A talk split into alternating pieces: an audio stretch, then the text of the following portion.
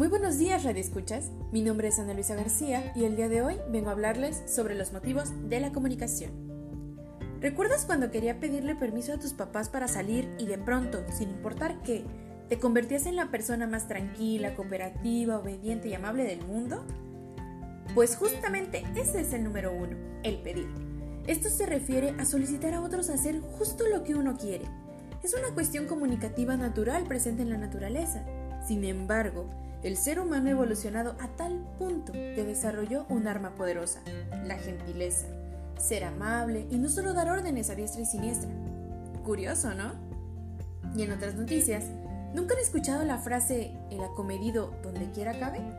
Pues justamente eso es parte del segundo motivo, el ofrecer ayuda a otros sin necesidad de tener que pedírselo.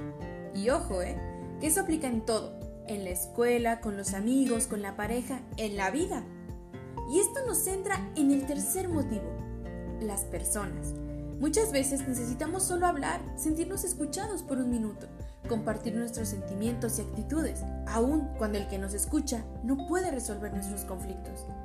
Es por eso que a veces se acerca un extraño o extraña cuando estás esperando el camión y te dice, ¿qué calor hace hoy, no? O quizás, qué raro el clima, ¿no? Pues justamente te está brindando esa pequeña gran pauta para hablar. Y de ahí el resto queda en ti, si decides continuar escuchando o solo te limitas a sentir. Por último, ¿sabías que estos motivos, especialmente el último, tienen su origen desde la edad temprana de los niños, a través de su paralingüística? llorar, quejarse, reír o gritar para llamar la atención.